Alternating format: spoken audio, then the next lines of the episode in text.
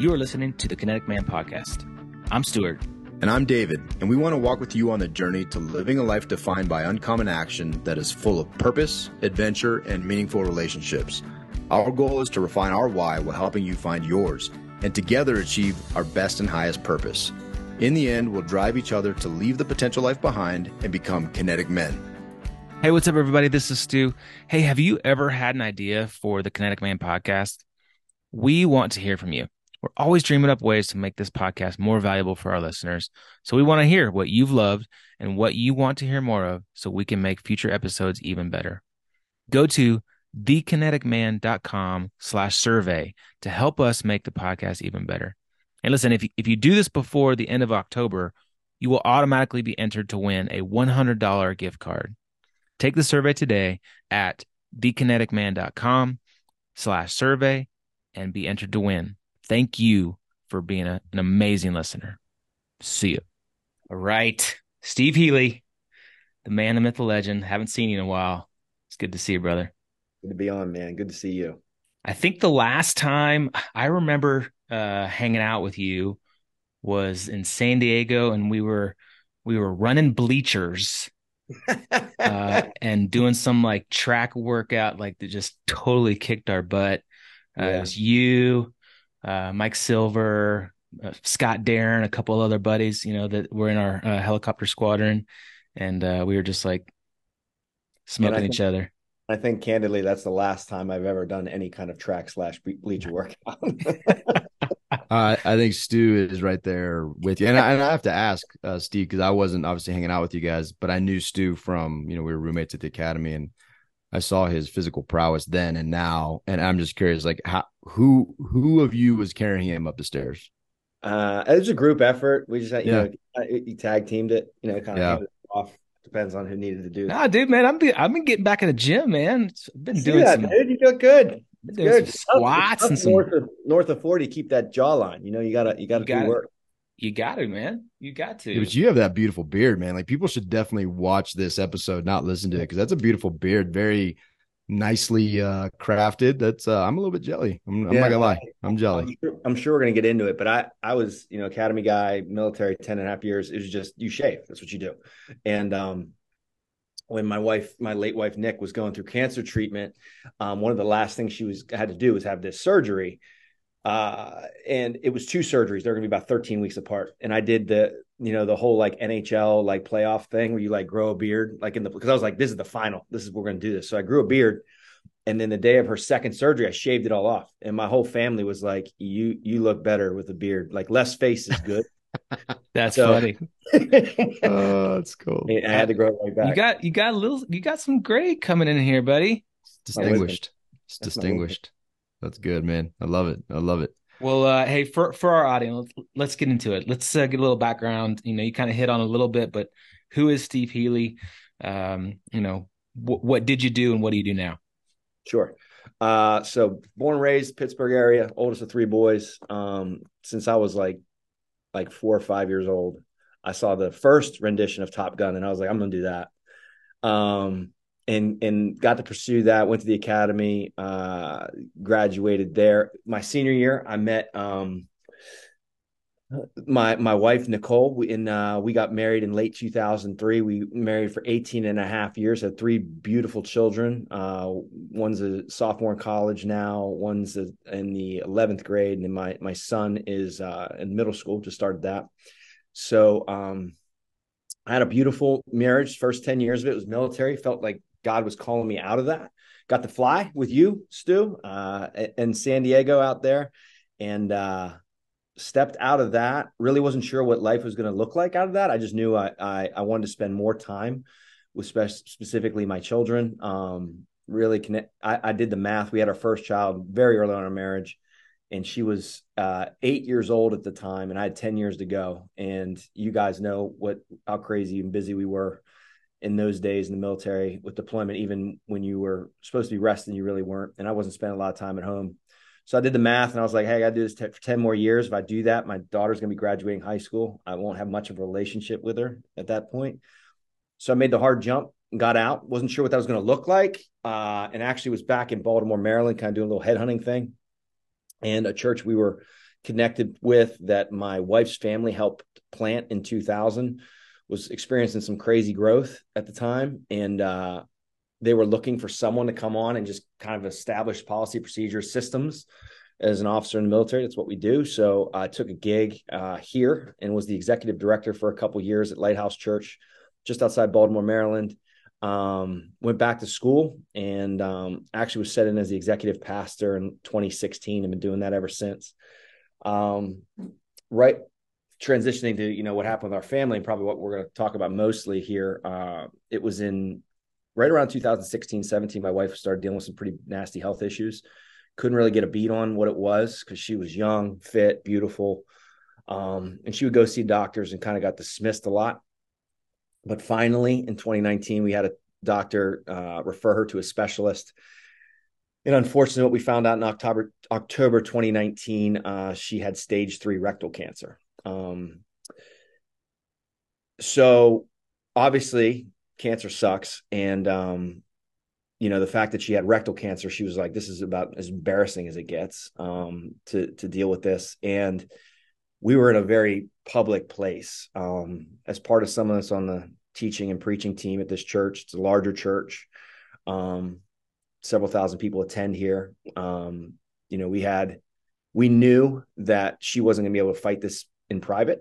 And uh, so she made a difficult decision of being very public in her fight um, with cancer. And as a result of that, and her sharing and her candor uh, in all of it, the, the funny parts, the hard parts, the the the, the good parts, the, the bad parts, um, it really created this organic swell of, of followership. And um, that continued until uh, a man who works at the local uh, Christian radio station in Baltimore contacted us and said, "Hey, I want to follow your story um, as to what's happening here." And he followed her for a year um, and released a ten part podcast on that. Um, that was that's been very very popular. And actually, the last episode released uh, just 12 hours before Nikki passed away. Nikki passed away on June 14th, 2022, in our home. Um, and there's a lot that led into that and really just how we got to that place. But um, following her passing, uh, actually, uh, I've just tried to carry the mantle that she laid down because I I really didn't want to say, you know, okay, this is over now. Cancer uh, took my wife, and what ha- I've I've tried as best I could to just continue and carry her mantle on of being raw and real about what it's like after loss, after losing your person of 18 and a half years, what leading's like when you take a really, really, really hard loss, um, leading yourself, leading your family, leading a large church, and, you know, when your faith gets rocked. So 15 months now removed from that, um, and just kind of just walking it out day by day. So that's, you know, the, that's the wave tops of I guess 20 years. yeah, man. I, I uh I was just telling you before before we started hitting the record button. I, I listened uh, to that whole series, uh, kind of when it was coming out, and my wife and I, uh, you know, secretly kind of followed, you know, followed Nikki and followed you along along that journey.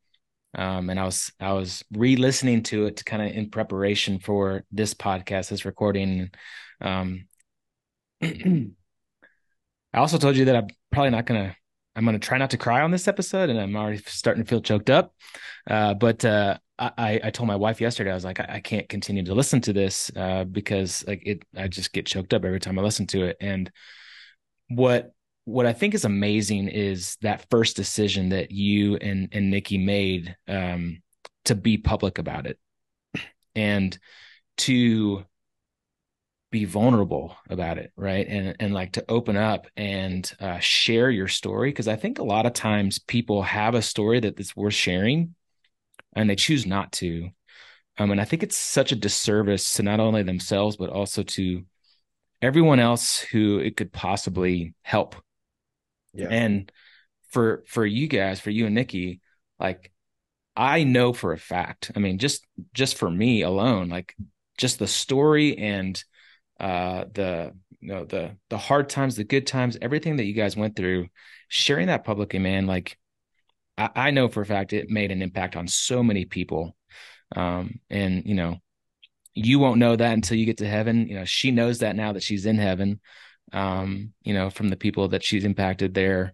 Uh, but you know, I, I'm curious, just what what was it like? How did you kind of go through that process and decision making of deciding to to go this route of like you know being so public about it and, and going on that journey you know uh, with a lot of people yeah i you know i don't want to sound overly noble um, because there was a real candid discussion that we had once it was discovered what was wrong with nick um, in our bedroom. And it was a you know she was she was having a really really hard time with it. It was it was a very color she was using some colorful language in in saying you know i i can't believe this is happening. I can't believe and saying i can't even it's not even an option for us to keep this private. Again due to the due to the platform that we we found our, ourselves in but very quickly nick decided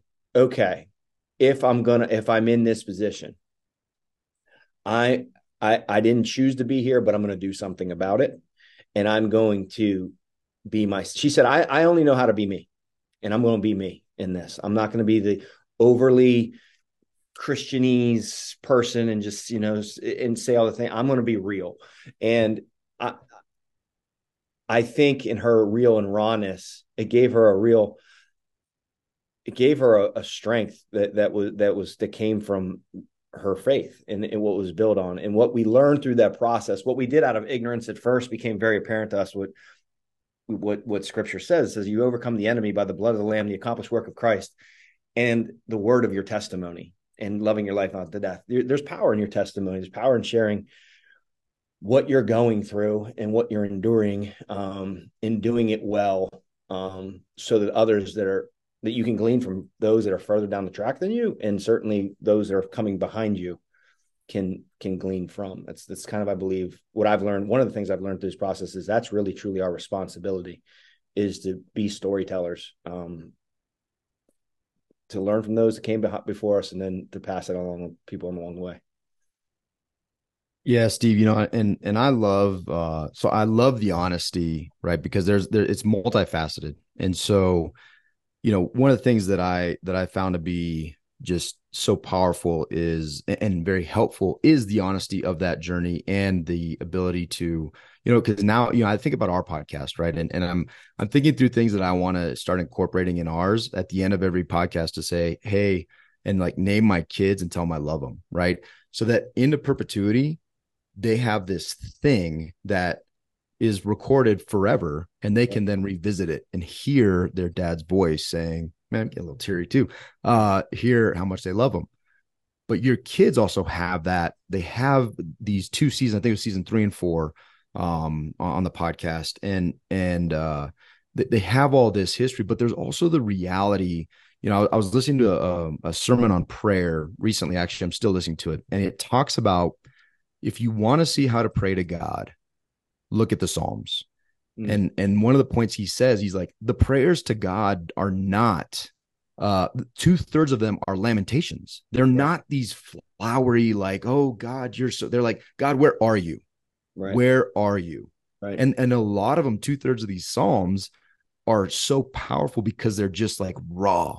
And mm. and I love how you highlight you know she you know nick wanted to be she wanted to be her because that's who she knows how to be that's who god created her to be but i think there's such a liberty in your in the listeners to the podcast and the people who know your story that are like dude my faith doesn't have to look like well it's god's will that i have this thing. That's not faith man. Like and i'm not saying it's not faith i'm sorry.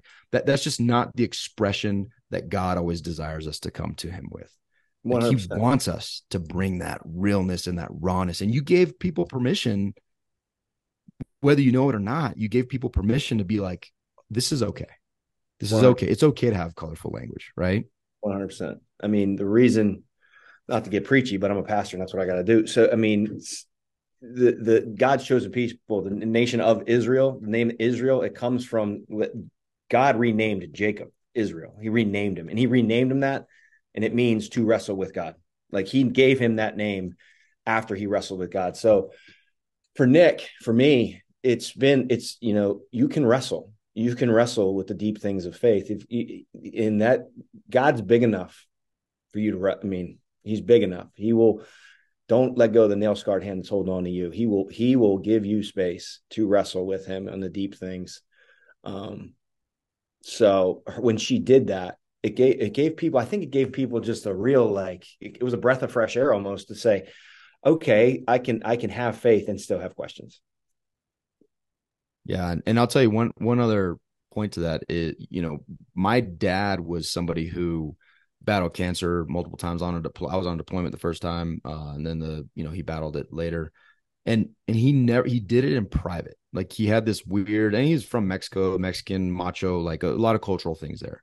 Yeah. But what I will tell you is by not by choosing to and if people are and I, I, just say this to any listeners who are, are who may be going through something it doesn't help your family and it doesn't help those around you to do it uh in, in silence right? To to go through it alone because people want to be part of it. They want to feed into you. They want to pour into you. They want to love on you. And and the silent part of it the the private part of it uh is not always it's not the the necessarily the way that uh, you want to leave that with your family, right? Or, or that you want to leave that with those around you. And there's an opportunity in the suffering to truly be able to pour into and and even lead others in a way that you just can't even anticipate. Yeah, one hundred percent. And now I would I would say to to anyone enduring, like you don't have you don't have to be like do what Nick did, do what I did, and put everything on blast. I mean, but there are that whole idea that not everyone gets access to everything. They don't have to. You, you, that's not incumbent upon you. But there are everybody. Not everybody gets access to everything, but somebody's got to get access to you, and and those closest to you, they got to know where you're at. They got to know what you're de- enduring. They got to know what you're battling because they want to help. The one they want to help, and it's part of their process too. If they don't know where you're at and you have can't have that kind of conversation with them, it's it, it can be at their detriment as well. They they just so it is that it's finding that nuance of like, okay, I, I don't want to be a public person, but I also can't be so private that I don't let anybody in. So this brings me kind of to a, a question that um, that gets asked a lot uh, to me as I'm, you know, talking to people about you know my faith and you know specifically talking to people that might not be a believer um, or they're exploring. Um, and you know that that long series podcast they hit a lot on two Corinthians and two Corinthians twelve nine. Mm-hmm. Um, my grace is sufficient for you, for my power is made perfect in my weakness. Mm-hmm. Um, and the question is you know, to people that might not be believing is like, why do bad things happen to good people? Mm-hmm. So you know, in your case, like why why does cancer to an amazing woman, your bride, happen? And right. why does it why does it happen to good people? And how can you explain that to someone who might be on the fence about, you know, believing in our God? That's, Let's go, Pastor. Let's go, Pastor. Yeah. So, so the short answer is I don't know, but here, here's what I can speak to because I, I don't, I don't, I can't fully wrap my mind around an all-knowing, all-seeing, all-powerful God. For me, I came to my faith in my early 20s. Okay. Then for from between the age of like 20 to 30, I would consider myself, you know, a, a, marginal Christian. I went to church on Sunday. You know, I took my family on Sunday, but very quickly I was like, hey, is this guy wrapping up the sermon? Because I'm on the West Coast and the Steelers play East Coast time and the game's at 10 and I need to get home because my That's right. you know, so and then so there there's that. And then yeah, I did Devos. I spend like 10, 15 minutes a day, and but I didn't spend a lot of time wrestling. I, there's things that are going on. There's work life. There's there's home life. There's and it's good. They're they're important things you got to deal with. All right, then fast forward to the time that not, now I'm you know between 30 and 40. I'm in ministry. I work at a church. At the end of the day, I still have oh, I still have a, I had a wife. I still had kids. I still have responsibilities. I still had bills. Do I really think in the 10 minutes to one hour to three hours that I spend exploring the deep things of God that I'm going to fully wrap my mind around an all knowing, all seeing, eternal being. When I've, I've, I've, I've walked this out for what? A few decades in, in, a, in a limited amount of time in that decade. So I, I don't, I don't know why he does what he does and why he allows it. I know that there's sin. I know we live in a broken world. I know I know there's the bad things do happen to good people, and I wish it didn't happen. But I do know this: my hope is not here. I'm passing through. I'm going somewhere else. I'm going to the celestial city there where there will be eternity, where there will be no tear, there will no be no pain, no suffering. So I wrestled real, real hard, man, when when Nick got sick and I, you know, we were believing and we were and we were being prophesied over and told, hey, she's gonna win this, it's gonna be incredible. And she didn't. And she died. And it was a hard, it was a hard death. It, it was not she went quietly and easy. She was in a lot of pain and a lot of suffering in the end. And honestly, when she finally did pass away, my first thought was, "Thank you, Lord, you took her," because she was she was in so much pain. I was actually relieved when when when she took her last breath and I said goodbye to her.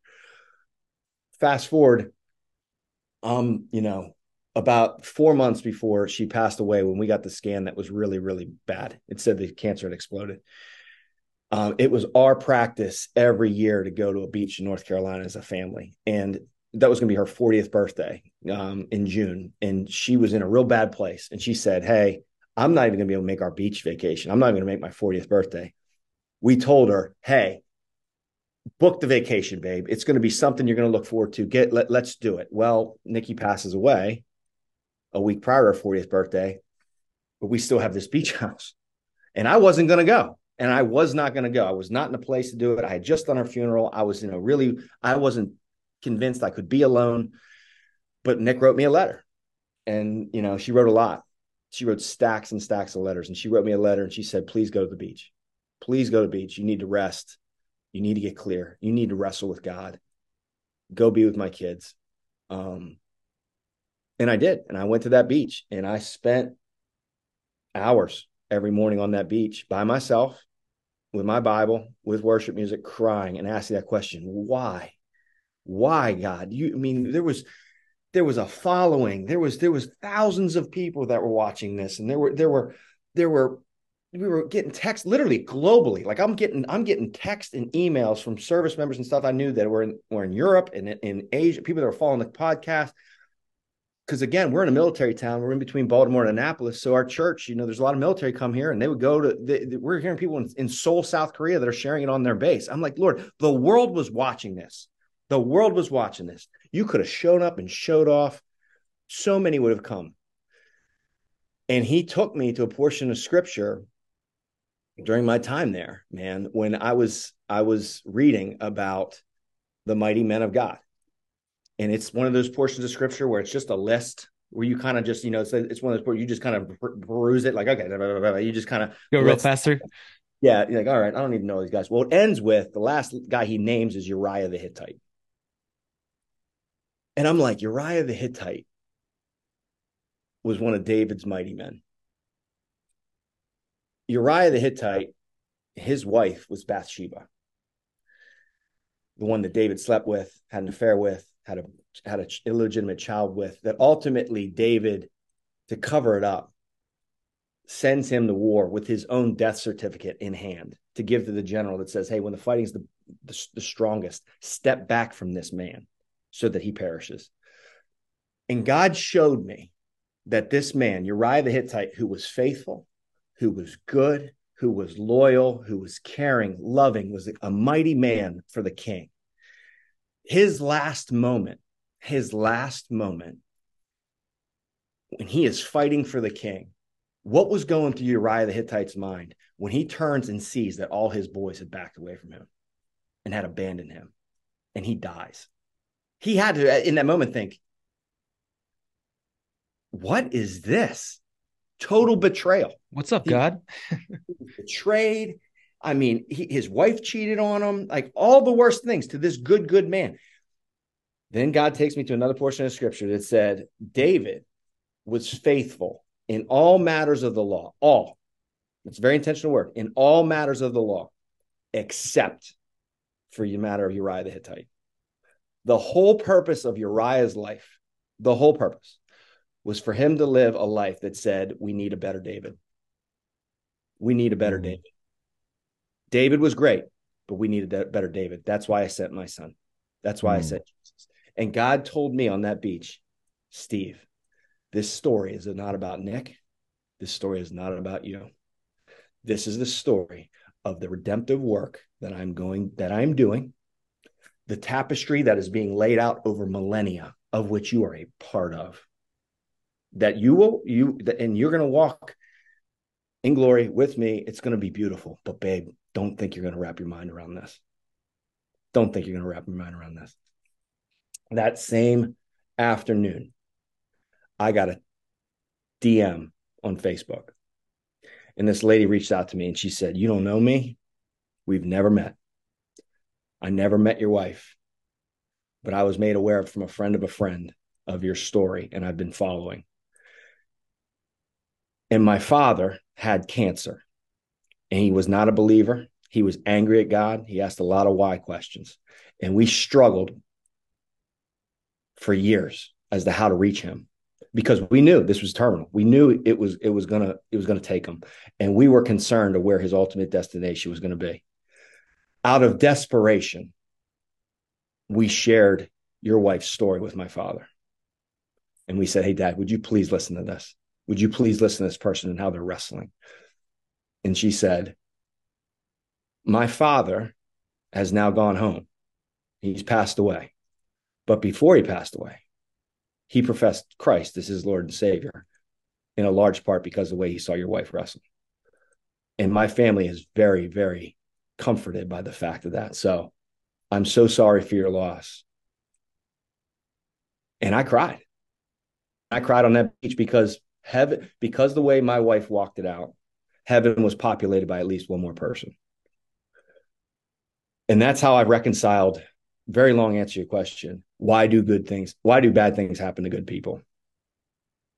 We got to be very, very, very, very careful as Christians to throw around Romans 8 28 say God works all things together for the good of those who love him called according to his purpose. To say that and put that on a coffee mug or a bumper sticker, bumper sticker can be rude, offensive, and hurtful for someone that's enduring a really hard time. We got to be real careful how we come alongside somebody and give them that. But it is true. It's 100% true. He does work all things together. We just won't understand it on this side, most of it. Hmm. Dude, that is uh, powerful, man. Super powerful. Yeah, and I, I appreciate you sharing that, man. And you know, I think so many people, and, and it's crazy that it, the the courage of that woman to reach out to you, as Stu mentioned earlier, man. There, there's going to be who who knows the untold thousands that are going to be in heaven because of the story that they heard, right? And, and that is such a powerful, powerful testimony. And man, you know, it it reminds me. I was just listening to this series uh, about prayer from John Mark Comer, and um, you know, it's a four part series. Series, and for those of you that that, that want to listen to it, it's in his uh, um, it's in his podcast, and it, it's back in 2022. And one of the sections is unanswered prayer, and and the part that really hit me, and he talk he talks very uh, beautifully about unanswered prayers and, and gives you know very biblical reasons why things you know again limited by our understanding of this of this god this almighty god. But one of the things that really stuck with me is he mentioned the story of uh, shadrach meshach and abednego right? And he mentioned what they said to nebuchadnezzar and nebuchadnezzar's like hey i'm gonna put you in the stove right i'm gonna i'm gonna, I'm gonna crisp you up and and their response was my god can save us from this. And we will never bow to you or your gods. But even if he chooses not to save us, even if he chooses not to, we will remain faithful. And I was like, oh, because I, I, didn't, I didn't read it that way previously. I read it differently. I didn't read it in the context of unanswered prayer and even addressing unanswered prayer from the from the beginning, right? And they didn't know they were going to be saved from that. Right. But they said straight up, even if he chooses not to, because he's God. Yeah. If he chooses not to, we are still going this path with full confidence, hope, and faith. Yeah. And it yeah. really was uh just very impactful. And your story and the way that you just frame that, I think more people need to hear because it's not we, we try to simplify god and put him in this black and white box if you're almighty then you will answer my prayer no he's not a genie in a bottle this isn't a story of aladdin this is a story of an almighty god right. who as in in, in the, the the vision of the tapestry dude i just i love how we're just a string in that, right? We're just a piece of that, but to his glory. Um, and and what I also want to emphasize that comes out so clearly, it's not as a Christian, God never promises an easy life. Actually, contrary. But the part that's amazing is you you still as a as a believer you specifically you still suffer you hurt you question you have anger but the thing that that outweighs all of that is hope right it's hope and you can say goodbye to a wife of 18 years before her 40th birthday and and and say something like man i'm thankful that she's home. Mm that's a big difference i think between having and not having that faith. And, and and i think more people need to hear that as christians we're not we don't i don't expect to have an easy life nor do i think it'll be pain free that's not what it's about. It's about the fact that i have a love joy peace patience kindness. I have all these things that can overcome all of the things that are trying to pull down 100 so i really appreciate you sharing that yeah well, i mean and our struggle isn't it isn't you know unique to our time frame. I mean, we might feel that way, but I mean, this is why I got this massive sleeve tattoo after my wife passed as a reminder because this is what the apostle Paul he wrote to the church at Corinth. He said, "Hey guys, I know this is hard, but at the end of the day, do know the resurrection happened, and because of that, because of that, there will be a day. There will be a day come when the when the mortal will put on immortality." that the perishable will put on the imperishable. And that old saying will ring true death, where's your sting? So stand firm in your faith. Plant your back foot, man. This is going to be hard. Jesus said, and you said it there, though in this world you'll have trouble. He doesn't say if, he says, you will. I have overcome the world. Like you got to plant your back foot and think, all right, Lord, I'm passing through. Now, I love that he gives us the space to still be mad about that, get angry about it, rail against it, be confused by it. Um, he's not draconian. He's not. He's not an angry God. He's a loving, good, good Father that pastors us through it. Um, but you're right. It is. It's the hope. The, the the the question I tell everyone to resolve. They're like, how do you? You have to resolve one question in your life, and that's it. That's it. The only question you need to resolve is whether or not you believe that tomb was empty.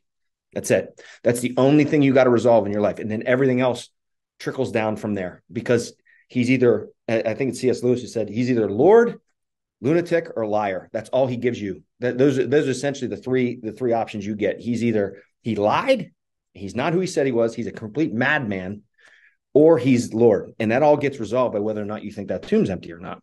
Because if the tomb's empty, that's that's, that's game set match. If it's not, as the apostle Paul says, we're we're to be pitied more than anyone because mm. we should be out there in revelry and and having all kinds of so everything kind of trickles down from there, man. So you're 100% right. It's it's this idea that I got to hope and it's it's not going to be found here. I should enjoy here. I should enjoy my children. I should enjoy my wife. I should steward everything that I got really, really, really, really well because what I do down here does affect up there.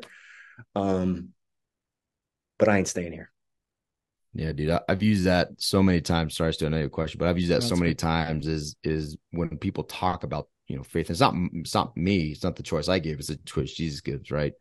you have no option to say, "Oh, he was a great teacher," and that's it. Like that, he he says, "I am the Son of God." So you only have, and he didn't mince his words. The only way to the Father is through me, right? Like he doesn't mince his words, so we can't mince the interpretation. You cannot say, and you have to look at it like if I said it. If I said David Gutierrez said, "I am the Son of God," well, you have a choice. You're like, dude, that dude's crazy, right. or wow, he's the son of God. I believe in it. Or he's just a pure liar. Like that is all you're left with. So I, I love that you brought that up because because dude, I use that all the time. Like, hey, you don't have an option. I'm not trying to be rude about it. You just have no option. The dude said he's the son of God. Like, what do you do with that? You got three choices. 100 percent Hey, you know, this reminds me of um you know, David and I were in a place about two years ago, maybe two and a half years ago, when we were kind of in this transition period from leaving the military and, and going to civilian world, trying to figure out like, you know, what we're going to do with the rest of our life, you know, kind of that second chapter. Uh, we had built our real estate businesses, uh, and we were, we were, we were hustling, man. We were grinding, you know, we were burning the candle at both ends. And, you know, we, we said we were doing it for the family. You know, we said we were doing it for all these right reasons. But then when we took a, like a, we took like a hard look at it, like our actions weren't really matching our words, right? Like we weren't paying attention to our family. We weren't, you know, having relationships with our God. We were unhealthy, uh, you know, because we were so focused on making money and building wealth and the work and the job and, you know, providing. And got to this place like we had this aha moment of like, what, what are we doing? Like, what's this all for? Right. And, and, and that's where we kind of got to starting, you know, the Kinetic Man Mastermind of like inviting men into our lives that were going to help us essentially and help each other get to this place of like, let's get back to what's most important in our life, right? And let's let's act on the priorities that we say are our priorities. And one of the exercises that we put ourselves through, and then now we put uh, other men in the group through, is is just this idea of um, you know, you've probably heard it before, like this idea of like, hey, you just found out you have 90 days to live, right? Like, what are you going to do with those 90 days? And, you know, in your story, that, was kind of a reality, right? Um, and, and so I'm curious, you know, hearing from someone who has actually gone through that, not yourself, but from, you know, from Nikki, like, what did you do? Like, how did your priorities change if they, if they changed? Um, you know, I, am hoping that we can kind of give our listeners like a little bit of insight onto like what what is the priority, you know? Yeah, yeah. I, I think not to be glib, but I think the priority is there's so few priorities. I mean, yeah. I remember, I remember, I remember like two or three weeks before Nick got diagnosed, like we had a we had a minivan and we found out it needed like fifteen hundred dollars worth of work, and I was like, all jammed up, all jammed up about like this fifteen hundred dollar bill. I'm a pastor. I'm like, where am I going to get the money? For? Like this, the worst thing, like the world was caving in. The minute that doctor walked into uh, that office and said, "Mr. Healy, I, I don't know how to tell you this, but your wife has a nine centimeter tumor, and I know it's cancer." Everything stopped. Everything stopped. Like what was important became crystal clear and important. And what wasn't has just gone away. So i'll tell you four years removed from that conversation that conversation happened on october 2nd 2019 that's when the doctor came in and said nick had cancer. Um not not to be trite but there's so much that i just don't care about anymore. There's just so much stuff that used to get me so jammed up or so turned around or so fired up the senior pastor that um, he he he passed away in 2017 of our church of due to cancer. He was 73. I used to watch him, man, in in, in those days, in those early days of me coming on church work and me running, and he'd always be like, "Hey, hey, man, cool your jets, like just." He that he he would just cool your jet. He would I'd get all fired up. He would laugh. He'd be like, "Man, you're you're really passionate about that."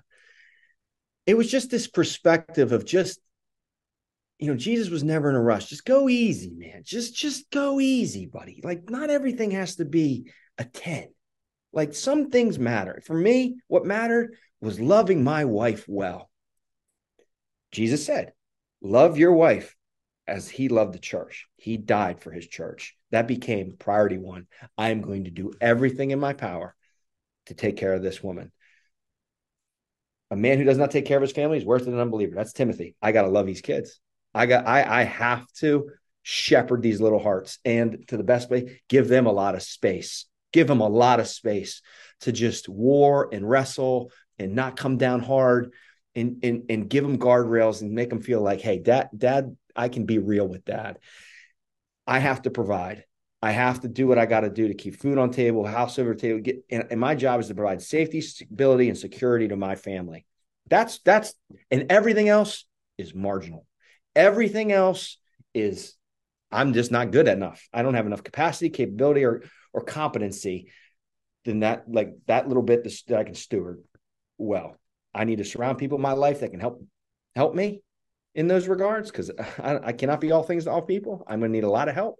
But really, that's my lane, man. That's my lane. My the, those four. That's my first church. That's what I've got to take care of and that's all I got the competency for. And that sickness and ultimately her passing has has proven that true. Yeah, dude, I, I love it, man. Um, yeah, that's that's that's spot on, dude. You're spot on. Um, when there's comfort in that, right? There like, is. I, I have found a ton of comfort in just not caring about a lot of things. like I just my life is completely transformed and and the things I care about and then I allow in and I'm glad you said that because one of the questions that last question I want to ask you um and and I think it's directly related is during the podcast one of the things that just stuck out to me um I probably an unintended uh my mind went to an unintended place but but the uh is his name? David? I forgot. I apologize. I forget his name. I think it's David. But he he asked you a question. He he asked the the point of his question was um in the decisions that you're making since since uh Nick's passing are you finding that there's support or not support in those questions? I don't know if you remember this question, but be, basically, in your answer was like, yeah, it's interesting because sometimes there is, sometimes there isn't, and and where my mind went was, it went to this place of who do we allow to speak into our life, right? Like who do we? Because I feel like, especially us as men, we allow way too many voices, way too much noise, way too much we give permission to too many things to speak into our lives. And part of the just not caring anymore is also cutting that out right? Like i just don't value what you your opinion or your like or your whatever of me anymore. And and and the comfort in that. And so i'm, I'm just curious my question is you know since you have this different perspective and and since you've had the challenge of working through you know your decisions and some being supported some not and and and that's going to continue on and i envision as you you're a young uh, strapping handsome young man right? And and so there are going to be very real life things like like future love interests and moving moving past these significant events into continuing to live uh, live your life and move forward and all the challenges there within with the kids with the family all these things are going to be challenged. And so i'm just curious from that perspective and for our listeners before we have to experience something you know catastrophic and and life changing and life altering to be able to take control of what we allow in and who to speak into and that drives our decision making process how, how do you do that now? And have you had to like legitimately be like you know what? I, I love you but I ain't hearing it. Yeah. What I what I've learned through this process, it wasn't anything that I read or I literally had to walk through this is essentially I would put it this way. There's there's the wide gate and there's the narrow gate about who gets in. First, for wide gate, I want to know are you are you invested in me or are you interested in me? Those are two very different things you can be interested in my story and having an opinion on it, but are you invested in me? Are you, are you, do you want to see me do well here? Are you in my life? Are you, are you genuinely concerned? So that's to, that's to, a wide swath of people are to fall out real quick because they're just interested. They just want to, I mean, hey, it's, it's, it's good TV, man. It's a good story. So I'm to, I'm to watch it and I'm to have an opinion about it. But outside of me watching I don't really think about it. That's different than the group that's literally invested in you. They're they're pouring into you, they're spending time with you. Okay, so then I got to deal with all right, is this person all right, they're invested in me. Now I'm up against a decision. Are you looking to protect me? Are you looking to possess me? That that, that that's the narrow gate, right? That is hey, you disagree with my decision and you you're but you're you want to own something that's not you for you to own like I, I, appreciate your opinion, but don't try to manipulate me because this is what you would do in the situation. Versus, are you looking at this from my lens and hey, I just want you to see it from this angle to protect. Like I'm with the people go, hey, I'm with you, ride or die. I love you. I trust you. I can't imagine being in the situation that you're in. I, I support your decision, but I just want you to think about it, bud, from this. Just think of this angle here. I just want to make sure you see this clearly. I'll receive that because I know I got blind spots and I know I got things that I'm missing and I'm I'm moving real fast and I'm making a lot of decisions real time and a lot of times I'm losing altitude, airspeed, and options real quick. So I, I I, need people to to invest in me and tell me what I'm doing and what I'm missing and I'm seeing. That said, that's a narrow group of people that are invested in me and they're looking to protect me. They're mm. not just interested, nor are they trying to possess me. That, that that's how. And with that, that becomes a very, very, very small group of people that when they speak, you have my full ear and attention. And I've given them that too. I, have yeah. I've given them permission. I've said, listen, I need you to speak into my life. So, mm. so because a lot of people, I and I had to learn that because a lot of times I was making decisions. People were, were after the fact saying, "Yeah, I wanted to say something," and I had to tell them, "Why didn't you? like that's your my that's why you're my close friend. That's why you're my boy. That's why if you saw something, help me, help a brother." From now on, um, so giving people the the authority, and then you got to just be humble enough to listen to them because they can pull that card on you and say, "Hey, listen, you told me that I could speak into your life, and that's what I'm doing right now." So I at least want you to take a second and receive it, process it, pray over it, and see if there's any truth in it. Dude, I I love the way you frame that. That is that is awesome. I love the way you frame that, and I think if we did that more often, the truth that would fill our hearts and our minds would be so vastly different than the garbage that that we allow in uh, because I see so many people and, and, I, you know, I do one-on-one coaching and, and a lot of the questions I ask is like, Hey man, like, why do you care what that person even like, in all honesty, explain to me why you care what that person says, thinks, or does like, in, in, just be genuine. I just want, I'm curious. I don't know. I don't know that person. And oftentimes it's like, I, I don't, I really don't. Awesome. Then why are they impacting anything, thought process, decisions, life. Uh, so I love I love that filter that you applied, dude. That that is that's dope, man. I, I if we all did that, and then honestly did the the last part too, like honestly sought, hey, um, like Stu is in my life. He's a guy that I've given permission, and, and, and it's everything from like I call him out all the time. yeah, right. It's it's it's everything from being a husband to like, hey, dude, do you think I should like buy this car? Like it, it's it's all of it right? And and he has permission to speak into that. And and so, dude, that's awesome, man. I love it. Thank you for sharing that. For so many, for so many years, um, I didn't do it right. I cared way too much about what people thought. Um, you know, and that was in the military, in war, in wardrooms, and and you know, you're you are your ego, you are your reputation. So you know that that's just kind of the, the dark side of being a military officer, being a Type A guy dealt with that a lot when I took the uniform off. I had a lot of identity in that. And then I cared a lot of what people thought about that. And it was like it was seasoned men that came alongside me, like you said, that you just said, Hey, to, to your point, what you're doing, you care way too much about way too many people. You need you need to have a few people that that you really really trust and you're surrounded with your inner circle and run them through a real real real tight filter and let them pull your punk card when when when you are a punk um, but outside of that, man, you're wasting a lot of bandwidth.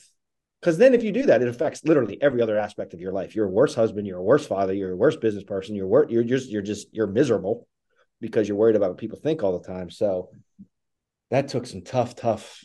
I was I was in that gym for a long time working that lesson. Well, hey, with with a few minutes left, uh, let's let's get to uh, the best is yet to come. I, I, want you to kind of tell tell the story behind it, uh, what's it all about, and um, you know how people uh, can get their hands on it.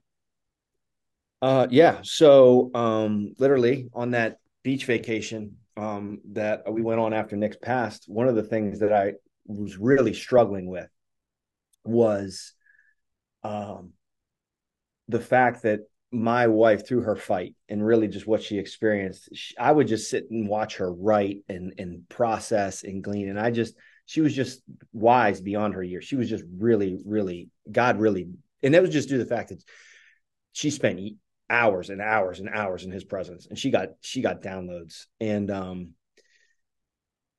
when she passed away i i i just was i had this righteous indignation like lord all that wisdom, all that stuff you put in her, that's now going to be relegated to memory.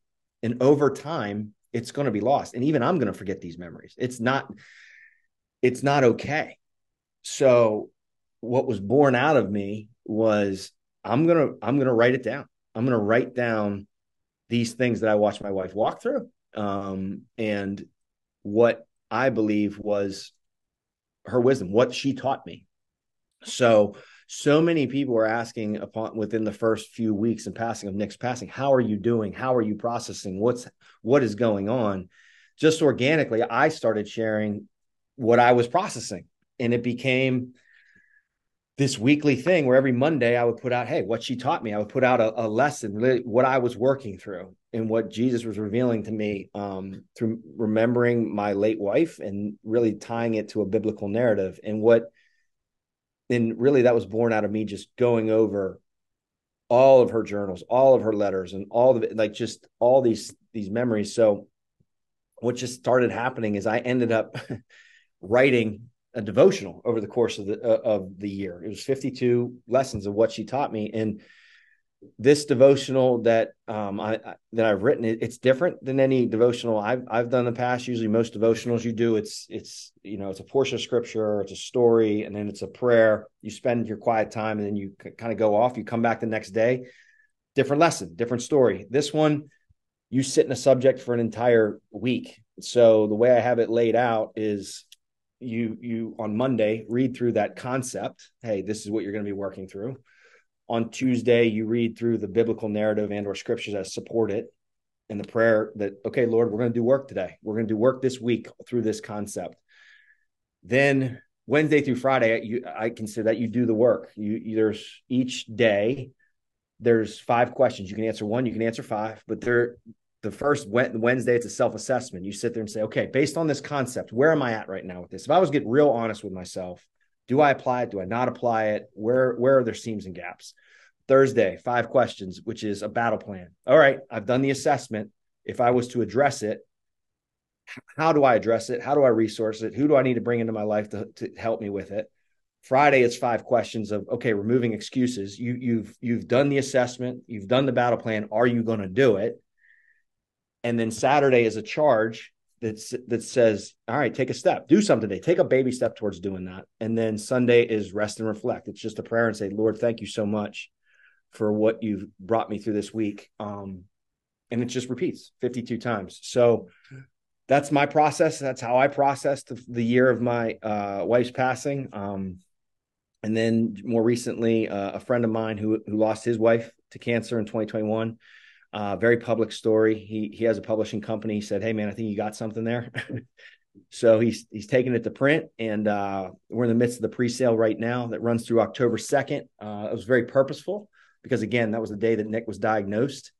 So that's that's us, that's me, that's my family trying to redeem that day. We'll always have the sting of that day, but it's also saying, "Hey, that's when her book goes to print, and that's when that's when we're gonna put it out. So it'll go to print um, based on the demand signal for the book, and uh, it'll deliver by early December so people can have it in their stockings for Christmas and start it on January 1st. So pretty excited about it. Never in a million years thought I was going to write a book, but also never thought I'd be a sleeved, widowed pastor of, of three kids.